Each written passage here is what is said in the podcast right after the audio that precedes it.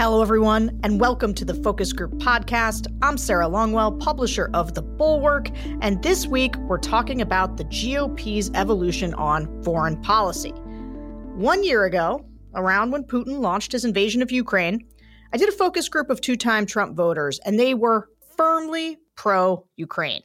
1 year on, not so much.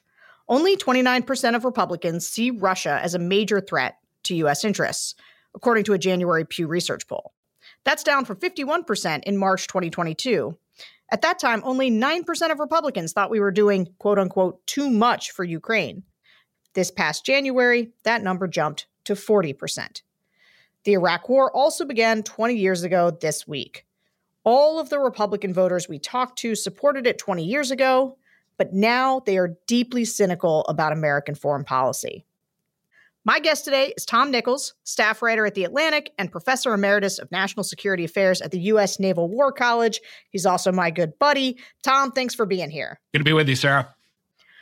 Okay, I'm just going to ask you an open-ended question just to start, because you already tweeted and you already showed me your face right before we started the podcast to indicate that perhaps your reaction to hearing these voters was one of deep concern. But just tell me what you thought of the focus groups listening to these voters.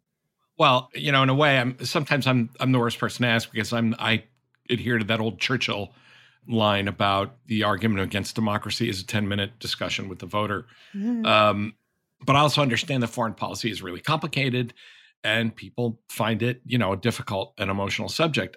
The overall comment I'll make, compared to, say, focus groups that you see on television in the 70s or the 80s even, is just this immense amount of confidence and assurance. There are a few exceptions, and, you know, they'll probably come up when we're talking, of people say, well, I absolutely know what's going on here. And of course, then they proceed to say something that's just wrong. And so the information basis and the kind of epistemological certainty, you know, those two things combined really worry me. And I think that's part of an overall phenomenon that's been a problem, you know, in this country for years now.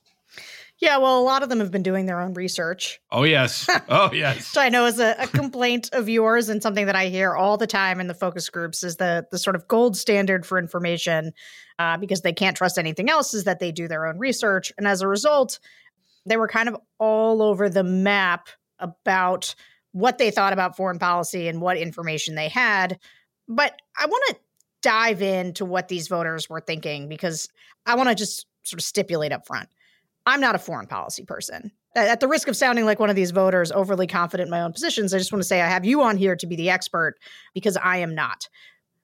So I was born in 1980, which, I'm sorry, that must sound hard to you, because I think you're slightly older. Wow, I'm going into Grandpa Simpson mode while we're sitting here already. So I was born in 1980, so I'm born the year that Reagan takes office. I remember the wall coming down. I was in college when 9/11 happened. I sort of began my professional career as a young conservative. At the time, we were going into Iraq, and I was part of a conservative establishment that was super supportive of going into Iraq. And I, you know, was sort of raised on the Weekly Standard politically and by a lot of the neocons. And I guess the one thing, sort of stipulating that I don't know that much specifically about foreign policy, I will say the change in the Republican Party and the change in Republican voters for how they talk about foreign policy is, to me, the biggest change. I mean, there's a lot of other changes we can talk about in terms of character not counting. No, it's astonishing. Yeah, right. They've changed a lot. But this on foreign policy, it really is wild, right?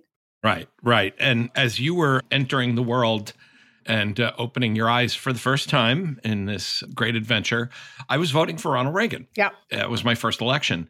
And I think when it comes to foreign policy, and in so many other things, but foreign policy especially, what's changed is that the party that I joined in the late 70s, which had this deeply confident, optimistic, very assured belief in America, even though by the end of the 70s, this was after Watergate, it was after Vietnam, you know, all the tropes that are also true about how people didn't trust government anymore.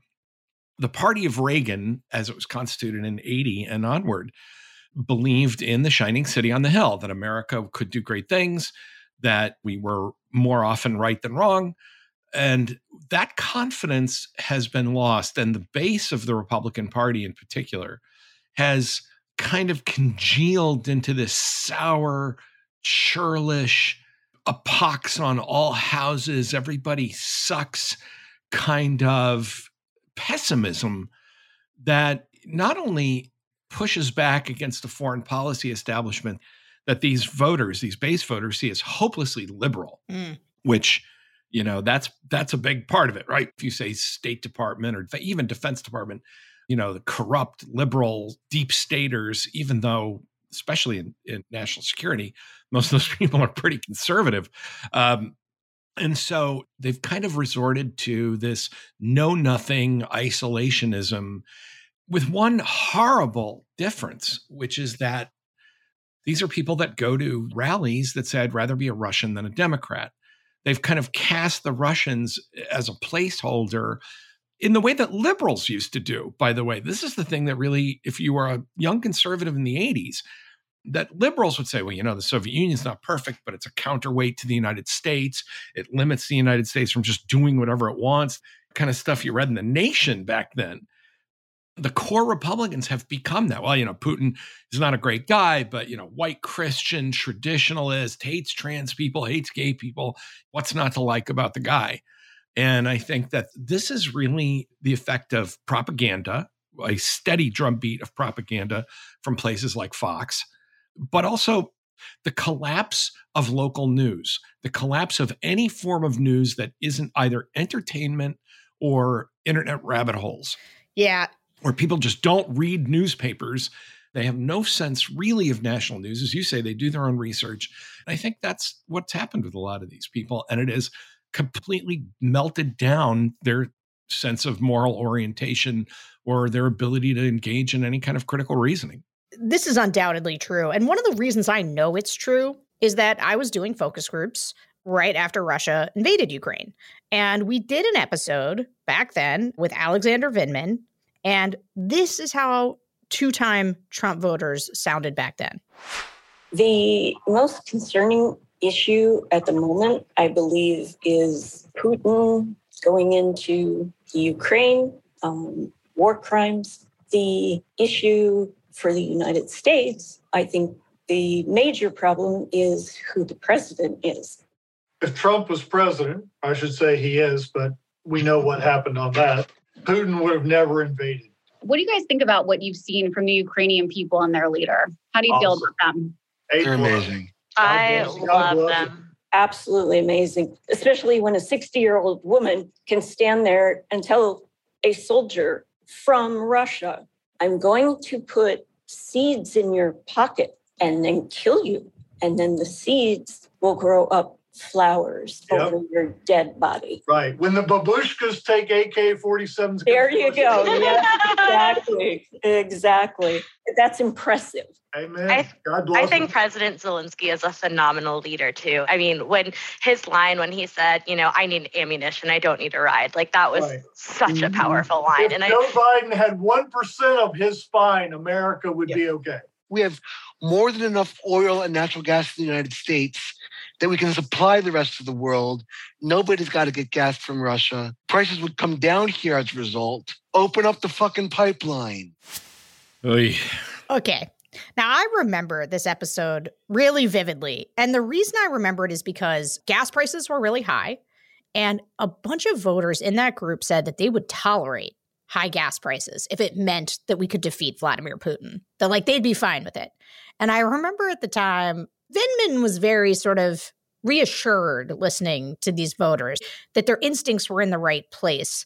And I remember being like, I wonder how sticky that gas price thing's going to be. Right. And it turned out not very sticky. But more importantly, to your point about the media, these guys loved Ukraine back then. They wanted to get Putin and they wanted to help and they admired the Ukrainians. When we get to the next section about where people are now, suffice it to say it's different. And I think that your point about the media is dead on. Like, there has been a relentless campaign to change how these voters view what's happening there. And it's working. No, it's totally working. But I guess, why do you think Tucker Carlson and the entire right-wing infrastructure it's still, to me, sort of gobsmacking that they've become, it's not too much to say pro-Putin. Oh. Like, what is happening? Why do they want to do this? Boy, that is a gigantic subject. So with the caveat to everyone that I'm going to do this in shorthand, I think there's a couple of reasons. First of all, I think Fox in particular, its brand is we are the loyal, beleaguered opposition to the gigantic democratic machine that runs this country. And it's an attitude they took with them even when the White House and both houses were in the hands of Republicans. They are addicted to this notion that we are the plucky gorillas telling you the truth against this giant blob. And so, of course, because Biden and NATO are all in on this and helping Ukraine, it's not an interesting hour for Tucker to come on and say, hey, you know, United States basically doing a good job. You don't keep people riveted in their seats with giant waves of cortisol and dopamine jolting through their brains with that. So some of it is just the kind of crazy showmanship that is meant to keep people angry and staring at the television until their eyeballs are dry. Some of this, though, I think you can't underestimate the degree to which people like Tucker Carlson hate a cultural establishment of which they wanted to be a part and yet were rejected. And so it's almost like the kind of churlish, I'll get even with you approach is to side with someone like Putin.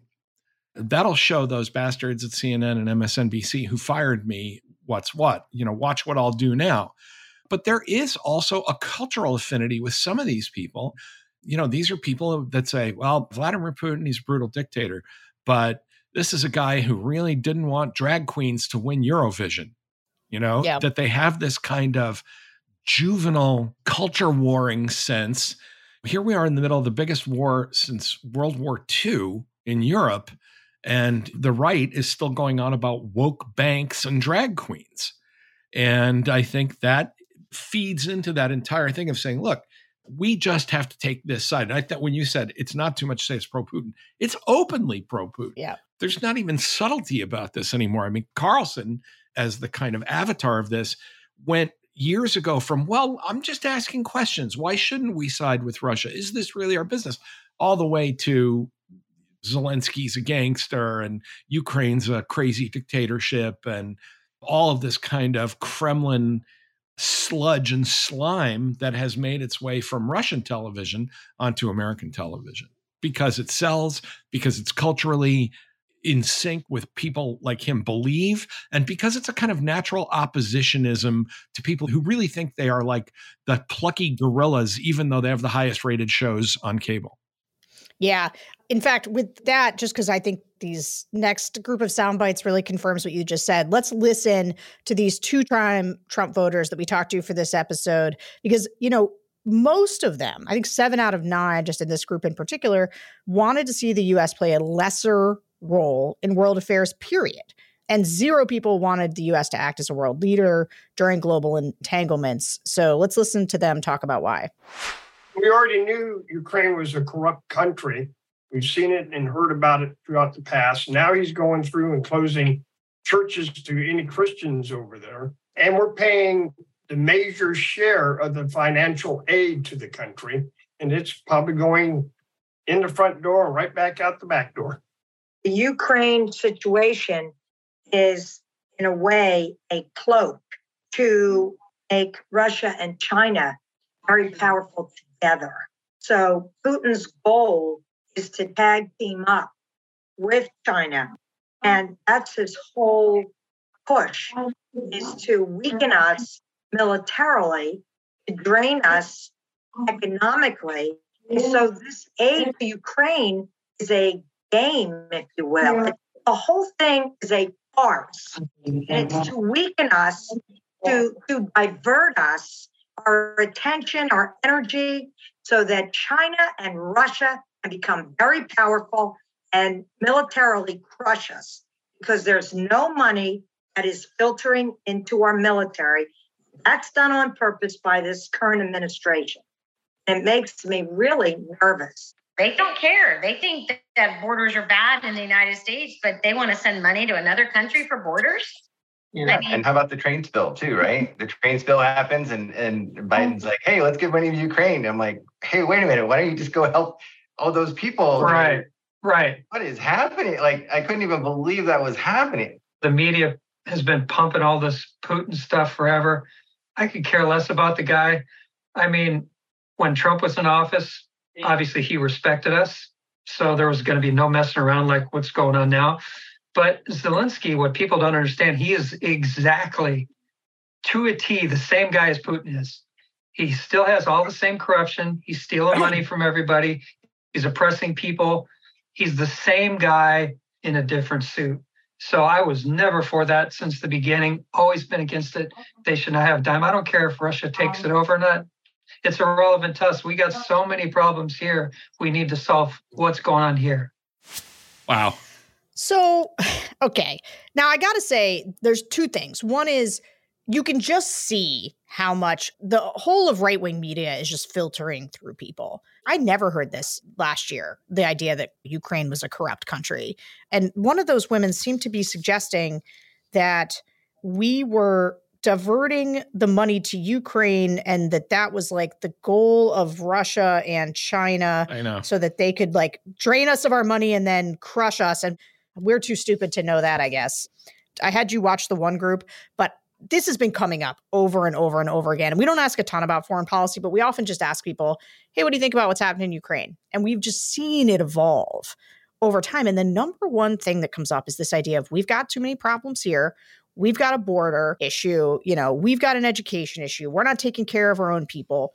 And deep in that kind of analysis is really the America First Trump idea. Yeah, I was going to say, Sarah, I mean, go ahead. You know, as a veteran of 80s politics, I have to tell you, this is very much a horseshoe moment because as I was listening to this, the train spill and we've got these were the arguments of the American left, the far American left. Why are we sending money to NATO and, you know, to fight the Soviet Union that has no interest in us? If we just leave them alone and Reagan's going to take all that money from our schools and our towns. And I mean, I'm listening to this and I'm saying, holy crap, this is 1984 all over again, but from the far left. And it really proves the horseshoe theory that if you just go far enough to the right, you will come around to the left and vice versa. If you go far enough to the left, you will sound like a rightist. And I took a couple of notes while that clip was going. By the way, of all the things people believe, this was also, I don't know if you'll play this clip, but there were at least two people in there who think we've been in Afghanistan for 30 years. Yeah. Which is off by a full decade. And it was twice, two people. 30 years is just too long. Yes, I agree. Good thing we weren't there for 30 years. But there is that confidence again. These are things everybody knows. Everybody knows they're shutting down churches. Everybody knows the money is going out the back door. Everybody knows that they're trying to drain us. Again, not even bothering to read the news, that this tiny fraction of American weapons and aid has now been used by the Ukrainians to destroy like the bulk of the Russian armed forces at this point. But glued to cable, glued to internet newsletters, glued to YouTube. And I don't know how you break through that. I think the reason you didn't see it when the war broke out is that there was just so much video and so much obvious shock at what Putin had done, that it was really hard to just kind of stick your head in the sand. And it took a while for all of the kind of American propagandists to regroup. You know that I'll get off this particular soapbox, but you know from watching the way I interact with people on social media, I'm all for putting everything that happens, putting it on blast. I would love to take nothing but an hour of RT the way Julia Davis does and show these Russians saying, we should nuke Ukraine. We should nuke Georgia. We should destroy London. We should attack the Americans, you know, and just put it on there all night. Because, and I keep thinking this watching these focus groups, is that if you walked in there and said, look, here's what the Russians are doing. Here's what they said. You'd get, well, I don't know that. I didn't see that. Right. They have this amazing ability with that huge epistemological surety to say, well, I don't think that's happening. That's not what I know. And I don't know how you break through that. Yeah. Well, you know, this comes down to the theory that I talk about all the time, which is the Republican triangle of doom, which is the toxic and symbiotic relationship between the right-wing infotainment media, the politicians, and the voters. And this, to me, is a perfect example of how it works and how they sort of mutually enforce to push people more and more into a radical place. See, when I heard people a year ago, actually one of my shticks that I can't let go of is the fact that, like, I like people. I think that they're good generally. And I thought that was your first mistake. I know. You and I don't agree on this. But, like, here's the thing. Like, last year when I was listening to them talk about Ukraine, their instincts were all correct. It was to root for Ukraine. You know, you heard the woman in the first clip talk about the old lady that was giving the Russian soldiers the sunflower seeds so that when they were killed, sunflowers grow in their place. And people loved that. They thought it was badass. Ukrainians were on the side of righteousness. And then you watch the right-wing media. And I think for some of the reasons you say about you can't say anything nice about Joe Biden. So basically, some of it's just negative polarity or negative polarization. We got to be against Joe Biden. And so we're going to side against all his foreign policy decisions to support Ukraine. And so now we're sort of weirdly pro-Russia. But you can just see how their instincts were right, these people. And it was the right-wing media working on them over this past year that has now brought them to this place. And I think sometimes I have a more charitable view maybe than you do to some degree, because, like, they didn't come up with that stuff on their own. Like, there's a poisonous right-wing infotainment media that is feeding it to them to keep them mad, as you say. But let me just say, all joking aside, I am a humanist, and I'm just less optimistic than you are. Neither of us can begin to match our friend Jonathan Last, who is the Prince of Darkness. So in the big scheme of things, I'm somewhere slightly more optimistic than Jonathan, definitely less optimistic than you. But here's what I think is going on that you're missing about this. Yes, people, their natural instinct at that moment, because it's interesting and it's exciting and it's got a moral clarity to it. And so they kind of bandwagon onto that. But I think one of the things I saw reviewing the focus group footage is that this is part of an overall American thing, which is that you can see that these are folks that have a kind of restless dissatisfaction in general. And they're looking to stick that onto something. Mm-hmm. You know what I mean? I do. Yeah, I'll put up with high gas prices. And then it's like, what the fuck? I hate gas prices now. You know, it's like something goes by and they say, yes, that's the thing I'm mad about. Oh, this new thing? That's it. You know, that's the thing that I'm really mad about. And the problem is that I think, you know, and I've been more and more inclined, I'm just going to plug my book here and say, ever since I wrote Our Own Worst Enemy, I've been more and more inclined to say this is part of just a kind of spiritual and civic emptiness that people are looking to blame on something. And so they kind of go, and it's happening to people on the left as well, but the American right in particular, because of their location, because of their declining demographics, their rural location, et cetera, they're saying, I am very unhappy with the world and somebody or something is to blame. So let's see. You know what it is? It's that weird guy in Ukraine who's just like Putin because everybody sucks. It's, you know, if only Joe Biden wasn't jungled up with the oil companies, he'd open up the strategic reserve and gas would be $1 a gallon again. That kind of stuff. And I think, again, as you point out so cogently, there isn't a media, politics, entertainment ecosystem that says, hey, we understand that feeling you have. We will enable that. We will give you all the rationalizations you need. And all you have to do is sit your ass in that chair for 2 or 3 hours a night and buy pillows. Yeah, this is why when I think about who I blame, you know, this is me and JBL's most fundamental disagreement. My Jonathan Last, who you bring up, my best friend and podcast partner, like Tucker Carlson knows better. The Fox News brass knows better. We know that they lie. He doesn't care. No, I know he doesn't care. I know he doesn't care. But that's my point is I guess that's who I reserve just my ire for, especially because I read your book and I thought your book was great. But the thing, you know, I see it in people and there's a loneliness now. And a lot of these voters are older And the world, even though it feels like it's gotten closer with social media or whatever, they are just more and more isolated, and they are looking for community, and they find community in all being mad together about the ways in which the world has sort of done them wrong and their grievance, and somebody else is getting this or that. And I guess that's why I just always sort of feel compassion. Like, it sounds like a terrible life to sit in a chair and watch Tucker Carlson and just be mad. Okay, but I will try and mediate between you and Jonathan, because I think you're both right. But on the other hand, as old school conservatives, all three of us, whatever happened to human agency? Yeah, no, personal responsibility. I agree. It's another one of those big shifts in the party. Agree. When I think of people who sit there and just stick that electrode in their neck every night, right? This kind of comes back to an argument like about, say, drug abuse, right? They say, this is terrible. These people are addicted to this thing that's killing them. And you get some people who do the tough love stuff of saying, well, they should just say no. You know, you get the Nancy Reagan, just say no. Mm-hmm. And that's the equivalent of, you know, me and Jonathan saying, here's an idea. Turn the goddamn television off. Change the channel. But as you point out, this is also a sense of community. Mm-hmm.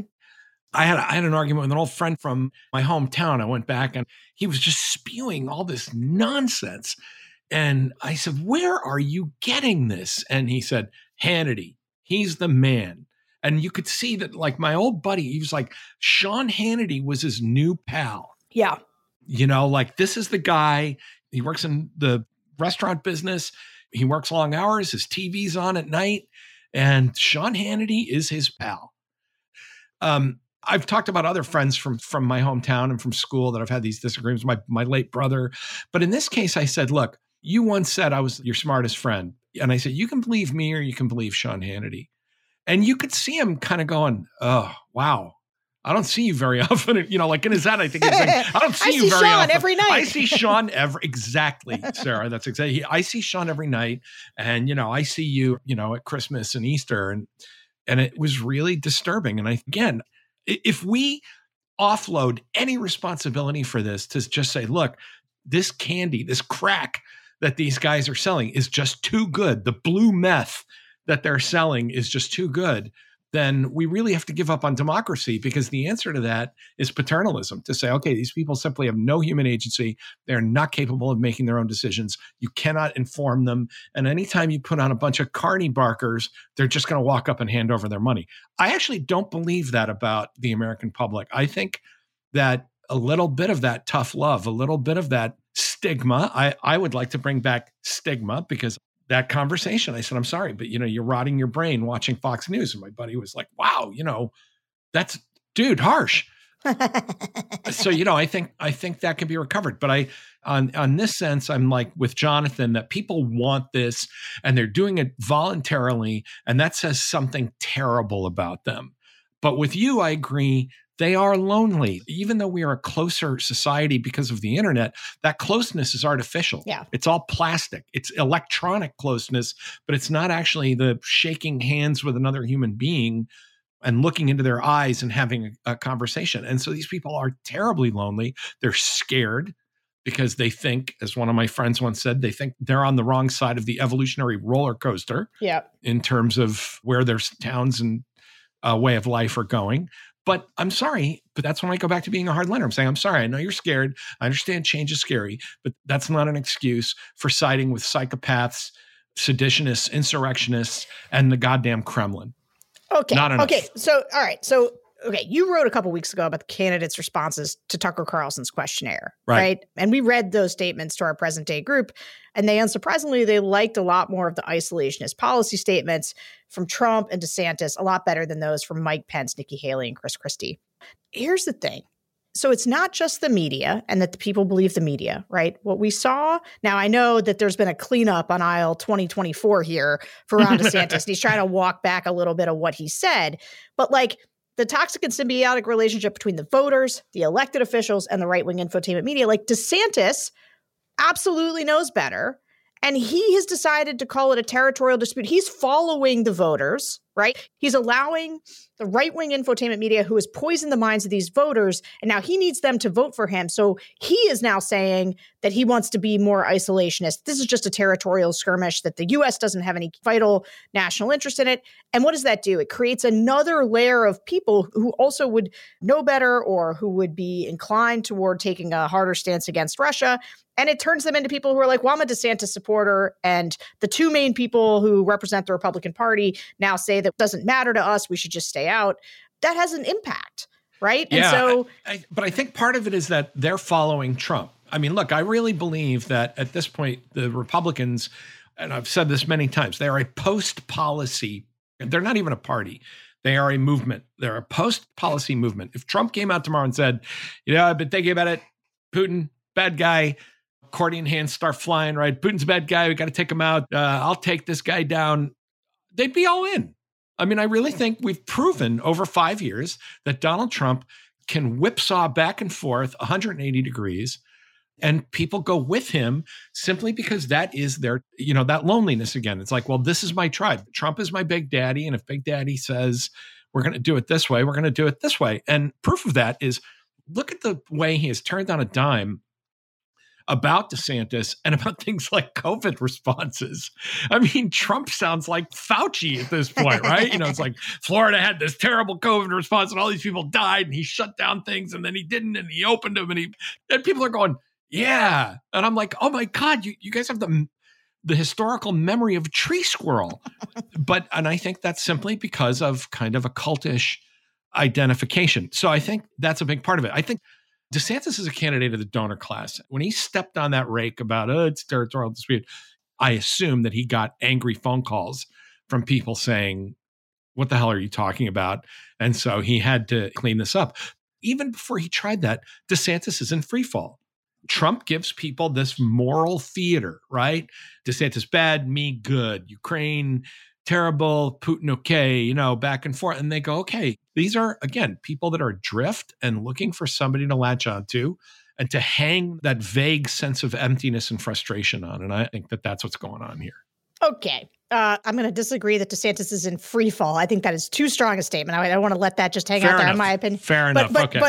But where is he now? He's like, he went from like neck and neck to like 27%. There were two polls this week, Monmouth and then Morning Consult, that both saw a slide for DeSantis and Trump sort of picking up steam. And that is on top of Nate Cohn had done this aggregation of the polls where he compared where Trump was in the same poll. So he took a bunch of the same polls and Trump had gained about a net 4 points and DeSantis had lost about a net 4 points. So I think free fall is too strong, but I think that you're right.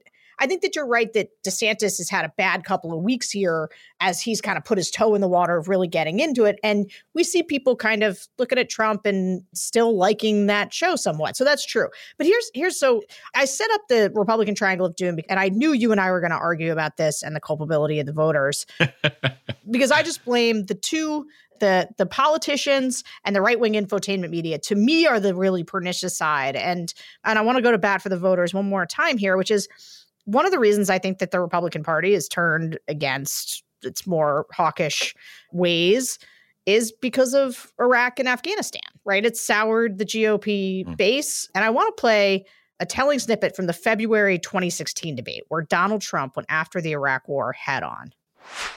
It took Jeb Bush, if you remember at the beginning of his announcement, when he announced for president, took him 5 days. He went back. It was a mistake. It wasn't a mistake. Took him 5 days before his people told him what to say. And he ultimately said, it was a mistake. The war in Iraq, we spent $2 trillion, thousands of lives. We don't even have it. Iran is taking over Iraq with the second largest oil reserves in the world. Obviously, it was a mistake. So George Bush made a mistake. We can make mistakes, but that one was a beauty. We should have never been in Iraq. We have destabilized the Middle East. But you still think he should be impeached? I think it's my turn, isn't it? You do whatever you want. You call it whatever you want. I want to tell you, they lied. Okay. They said there were weapons of mass destruction. There were none, and they knew there were none. There were no weapons of mass destruction. Okay. All right. Now here's the thing. At the time, I remember watching this and being like, the Republican voters aren't going to go for this.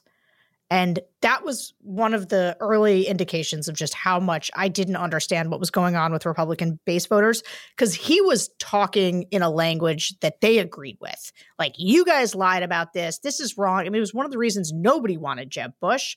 And I don't think any of us knew that. But do you remember that period of time? Yeah. Did you see it going sideways then, or what did you think? You know, this is the classic time where all of us on the right look back and say, which was the moment you thought was going to kill him? You know, and I thought it was the John McCain thing. So by this point, I figured he could just drop his pants and start ranting in Russian and it wouldn't matter. But again, what really strikes me, listening to that clip then and now, I'm like, wow. So Donald Trump is basically Dennis Kucinich now. Yeah. It's one thing to say, yeah, the Iraq war, poorly executed, a screw up, a good attempt by a misguided administration. But, you know, among Republicans, and I don't expect Democrats to talk that way, but certainly among Republicans, that's what you would have expected. And instead, it's like, wow, when did Ralph Nader wander into this debate? And again, I think the reason he got away with it was not because of anything about Iraq specifically, with the possible exception that a lot of military families in the Republican Party, and I'm sure a lot of the people who were there or their families or new people, they were the people who bore the burden. So with that caveat aside, that perhaps that resonated with them. But nonetheless, I think for a lot of people, the real code underneath what Trump was saying is those smarty pantses far away made decisions that you didn't understand and didn't want to be involved in. And I'm running against an establishment. Of course, now I come back to my culpability of the voters issue. Trump is standing there saying, these people did something, and in my mind, I'm adding that you all consistently, especially Republicans, that you all consistently supported, that you were all pretty good with. You know, one of the most controversial things I wrote in the last year was when I basically blamed Afghanistan on us, on the people. How much effect did Afghanistan ever have on an election after 2002? Congressional, presidential, nothing. It wasn't there. People say, oh, Afghanistan, we got to go, but gas prices. And I mean, it just wasn't there. And all of a sudden, they watched Trump and they got a signal about what to be mad about. And they said, yeah, that's it. That's what I'm mad about. I'm mad about Iraq. I do not agree with this. I think he was tapping into something that existed, which was a disillusionment, you know, people being exhausted by being at war for, at that time, it had been a long time. I'm pushing back there, Sarah. People were not at war. The U.S. military was at war. That's true. I take your point that, like, they didn't have to engage day to day, but, like, whenever somebody would get reminded, they would be like, why are we still doing this? Well, okay, why are we still doing this? Then, you know, you're going to vote for Barack Obama. He's going to do a full pullout. Oh, wait, if he does that, he's a coward. So he's not going to do it. Well, I can't believe we're still there. Okay, well, we'll elect Trump. He's going to get us out of there.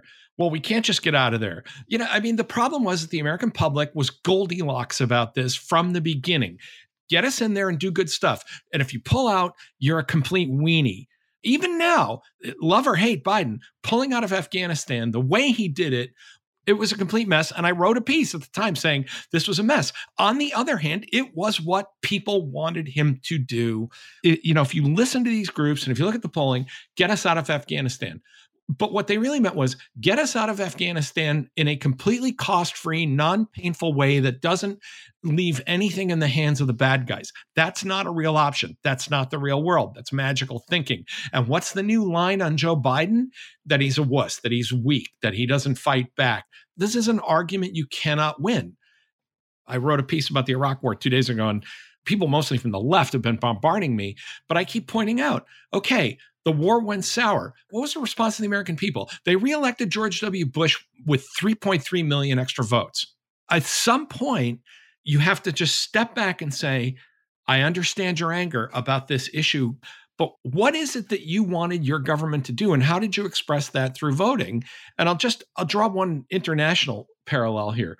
Oh, Brexit. You know, we've never wanted to be in the European Union. Okay, but you elected government after government after government that kept you in the European Union, and you never really insisted on it, and you finally did it by stumbling into a referendum that was a razor-sharp thing, and now you're full of regret, and now you just want somebody to blame. And I feel very strongly, if Bush had said, as I'm leaving office, I'm firing Rumsfeld, we're going to get out of this, you know, we're going to draw down, but the American public didn't want to do that. They kept saying, well, as long as it's not dangerous. Well, it is dangerous. Foreign policy is dangerous.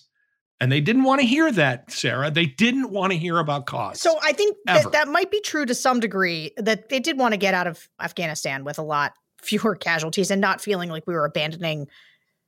It was a horrible thing to watch.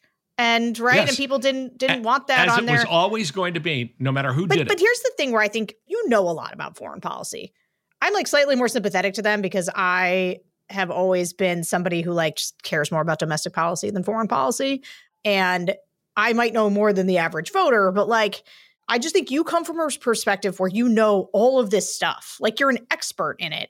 They don't know any of this stuff. And like, where are they supposed to learn about it? They're going to learn about it from, because they have family members who are in the military. You hear this in the groups. I'm gonna get to the groups here where some people who had perspective on it had it because either their kid was in the military or they themselves had served in the military.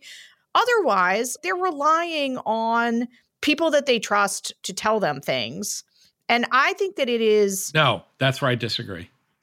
I'm sorry to interrupt. That's okay. Go ahead. So what I was going to say here, the thing that occurred to me as you were saying this, there is a person in your focus group I kind of admired because she's like you on this. She said, look, I don't know a lot about this stuff. At one point, your host said, who feels, that they don't know enough about these issues to reach really firm conclusions? One person raises her hand. One. And you, to your credit, you're saying, look, I'm an informed voter, but I really don't know a lot about this stuff. The rest of those people in these focus groups are like, well, of course it's because we're just exporting heroin to get money for black ops. Somebody did say that. No, I know. Somebody did say that. And I'm like, okay, I'm sorry, but there has to be at least a natural curiosity to say, okay, what actually is happening? Why are we there? And the thing that flashed in my mind, some years ago, I was on a panel with Dan Balls from the Washington Post, and a guy stood up in the audience and he said, why don't you guys in the press write more explainers about stuff? And Dan, very quietly, without missing me, he said, we do. You don't read them. Yeah. And so if it's not on TV and it's not fun and interesting and engaging and dramatic and visual, then people just tune it out. When the Washington Post did that book on the secret history of Afghanistan, my head kind of exploded because as I was reading all this stuff, I'm like, if you had been reading a newspaper for 10 years, you already knew almost all of this stuff. And what they're really rebelling against is not more information. It's information that is boring. Let me tell you what I always tell everybody, listening out there, government and even foreign policy is boring. Yeah. It's dull. And people have gotten used to the idea that nothing should be boring. And so they say, well, I know what's going on. We're selling heroin to fund black ops. I know what's going on. We're in bed with a Nazi dictator who's a Jew. I'm in this Marvel Comics universe where, everybody's an interesting weirdo villain. And yes, I know a lot about foreign policy, but I don't, as a moral issue, I don't have a huge amount of certainty about some of these things. I mean, I'm 20 years later, I just wrote a piece kind of saying, geez, I thought the Iraq war was the right thing to do, but my God, we screwed it up and people got killed, for nothing. I know we got to get to another clip, but I was watching this and I've done this impression before, but it struck me that you had a bunch of people who all reminded me of Cliff Clavin from Cheers. The mailman from Cheers. It's a known fact, you see, that, we've been in Afghanistan for 30 years because we're moving the tide. And I thought to myself, holy shit, if you're a candidate for office, how do you even begin to engage these people? And I don't know. All right. So let's see how spot on your impression there is and listen to these guys talk about why they've shifted, why they're disillusioned about foreign policy. The turning point was when I started to ask questions. And I was being demonized for asking questions. And that was the turning point when it was like, oh, well, why did we do X, Y, Z, A, B, C? Or, why weren't there plane parts in front of the Pentagon? Like various little things like that. And then all of a sudden, it started arguments and things. And I thought, whoa, arguments. I was just asking a question. I mean, if it's all true, then where's the answer? Anyway, that was a big turning point for me that got me down this road of questioning everything. Like, oh my gosh, I don't even know what to believe anymore. And then we find out that we got into Iraq based on all these lies. And it's like, wow, now what do we believe? I don't know. I know bin Laden did what he did and everything, but there's not one single American life I would trade for that idiot. So right. all those Americans that died pursuing that idiot, we could have done it with drones. I mean, there's a million ways we could have handled that differently. And it just sickens me that all those kids died for nothing. They entered Afghanistan without having any real exit plan. Yeah. You know, I got deployed during the first Gulf War. We knew when we went in, we were going to do one thing, free Kuwait, and then we're going to go home. And that's what we did. The plan was in place. Afghanistan, they went in blindly, thinking they were going to convert a whole country to think American, had no plans on how to get out, and we see the results of that 30 years later. I have a son whose first day in the Army was 9/11 and was struggling a bit in college, so we felt like it was a good thing. And I went from thinking that he was joining the military to straighten him up to thinking you have a really smart man that's going to go in and help our country. So I was totally loyal to it. 10 years later, when I had a son come out broken and the military was not helping him, and I see a broken son at 42, and he trusts no one and does not believe in what he did, it's devastated our family. So yeah, we feel betrayed in the whole situation, but we thought we were doing the right thing at the time.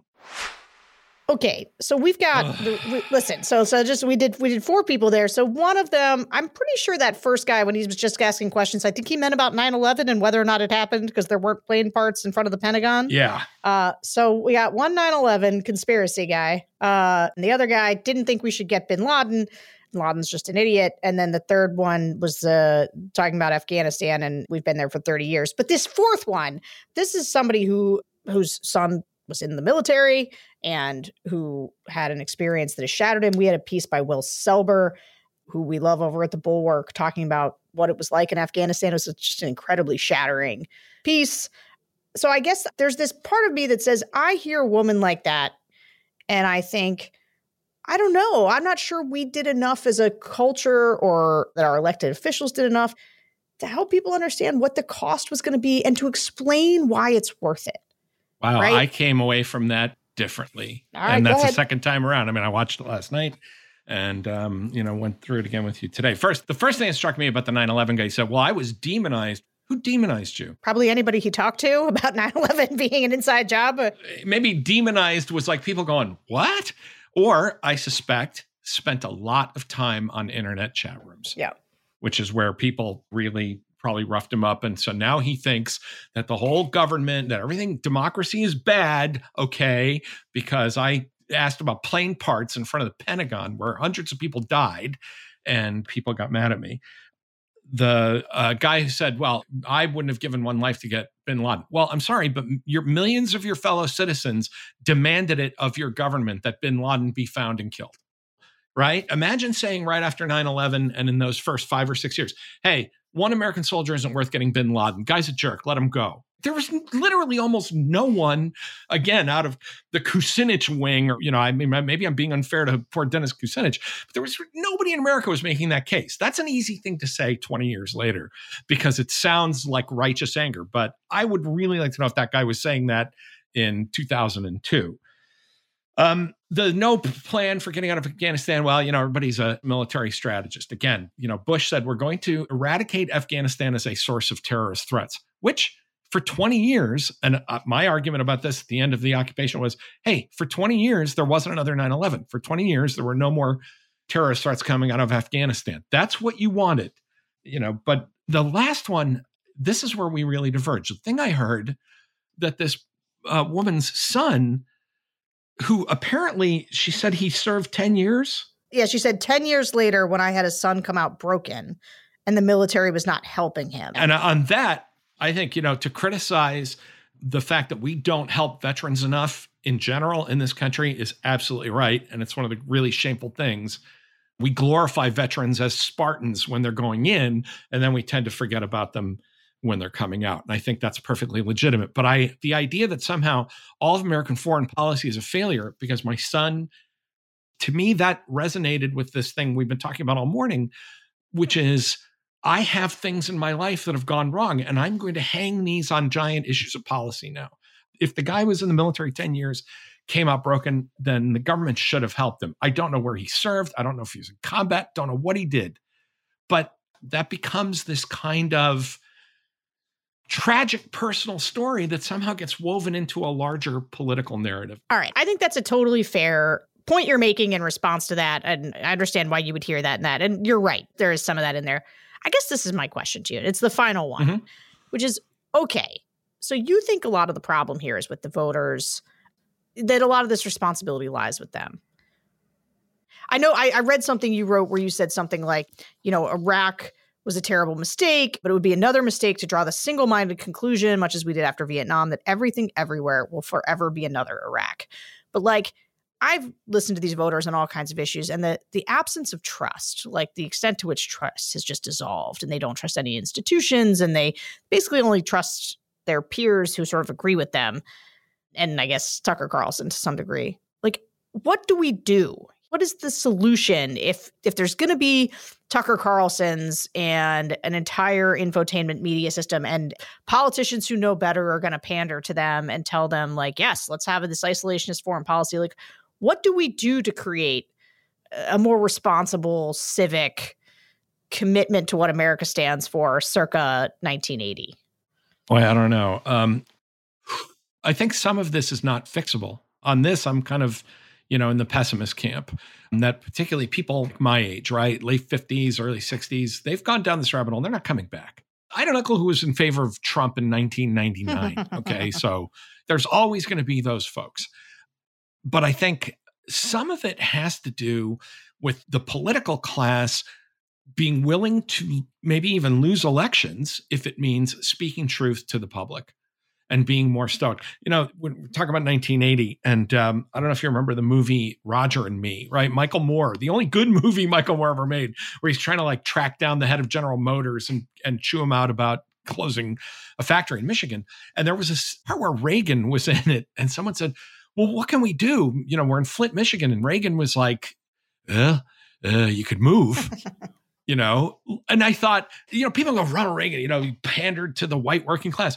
I mean, imagine being a political leader now and saying, this coal town you're living in Kentucky or wherever, it's not coming back. You need to move. Both McCain and Obama did that, you know, standing in front of factories and saying, these are not going to reopen. Whatever these were, that's not going to be that again. And man, people just didn't want to hear that. But I think if leaders are going to lead, then they have to tell the truth. You can't be an Elise Stefanik and talking about investigating the DA and, you know, Rand Paul, we're going to put Alvin Bragg in jail. You have to be able to step forward and say, look, I'm going to say things. You may not like them. And if you don't want to vote for me, then I understand. But at least it's got to be part of the public discussion. And we just have a class of people that, particularly in the Republican Party, who have decided that they were made for bigger and better things. And if lying to people is how they stay on television or stay in Washington and never having to, you know, live in rural Indiana or Pennsylvania, then that's what they're going to do. And I don't know how you overcome that other than simply voting them out of office enough times until somebody kind of hits that right formula. But Sarah, I got to be honest, I'm not optimistic. Well, I got to tell you, for all of our disagreements, it sounds like you and I do agree that the only way out of this is through leadership, which has always been my bag. The moral crumbling of the leadership in the Republican Party has been, to me, the main thing that's gone wrong. Like, there's lots of other things. There's the media. But like the way that people, and Ron DeSantis is a perfect example of that right now. People who know better, who had ideals, just dropped them so that they could fall in favor. Like, to me, that is the fundamental problem. The only way out of it is for somebody to say, I'm going to tell you the truth. And people think Donald Trump is telling them the truth. It's what's so funny. I hear it in the groups all the time. They'll be like, yeah, I know Donald Trump, like, he lies about stuff, but like, he's telling the truth, because people felt like he talked to them like they mattered and like they could understand them and not just talking points. Somebody is going to have to emerge that is willing to tell voters the truth and has the sort of charisma and smarts and ability that they believe them. That's it. That's the only way we're going to get out of this. I think you're absolutely right that this abject moral cowardice and collapse of leadership on the part of the Republicans, we need to say to them, you know better. But I just think we have to add to that, turning to the voters as well and say, and so do you. deep down, you know better than this. You are better people than this, and you used to be, and you can be again. Tom Nichols, thank you so much for joining us. Thanks, Sarah. To all of you for listening to the Focus Group podcast. Please go rate and subscribe over wherever you listen to your podcasts. This is going to be our last episode for this season. We're just going to take a couple months hiatus here until we get deeper into the primary. I wasn't even going to do this episode. We were going to end on the culture wars, but I just kept hearing so much Ukraine stuff. I really wanted to make you listen, Tom, to what these voters were saying. So I appreciate you doing this sort of bonus episode with me. And I will let everybody know when we're back, probably around May or June. See ya.